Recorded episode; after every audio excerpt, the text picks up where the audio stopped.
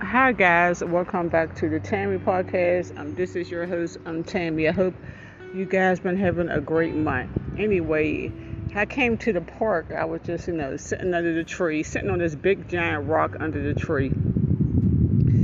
Here these two squirrels walk up to me, staring in my face. Now, I mean, I've been around for a long time, and I have had, you know, experiences with squirrels.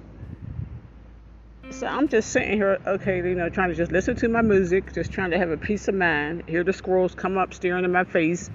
I didn't know they was that brave. I guess they're looking for food, but I'm expecting them, you know, if they see a human being, you know, to like, okay, um, let me just, you know, walk the other way. Let me keep my distance.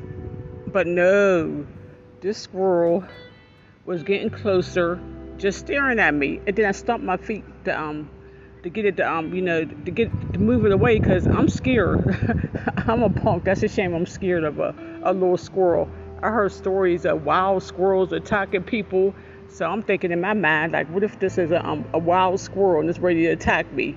Because it would not move. It just kept on. When when I stomped my feet, it, it went around, it went um, around the tree and started staring at me, and then and then it went on the other side of the tree and started staring at me again. I guess it just I guess they're hungry.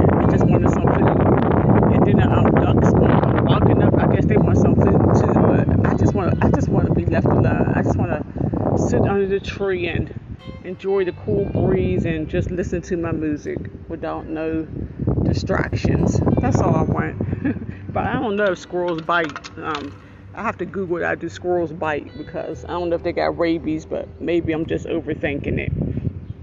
Okay, everyone. Um, continue to have a good day. thank you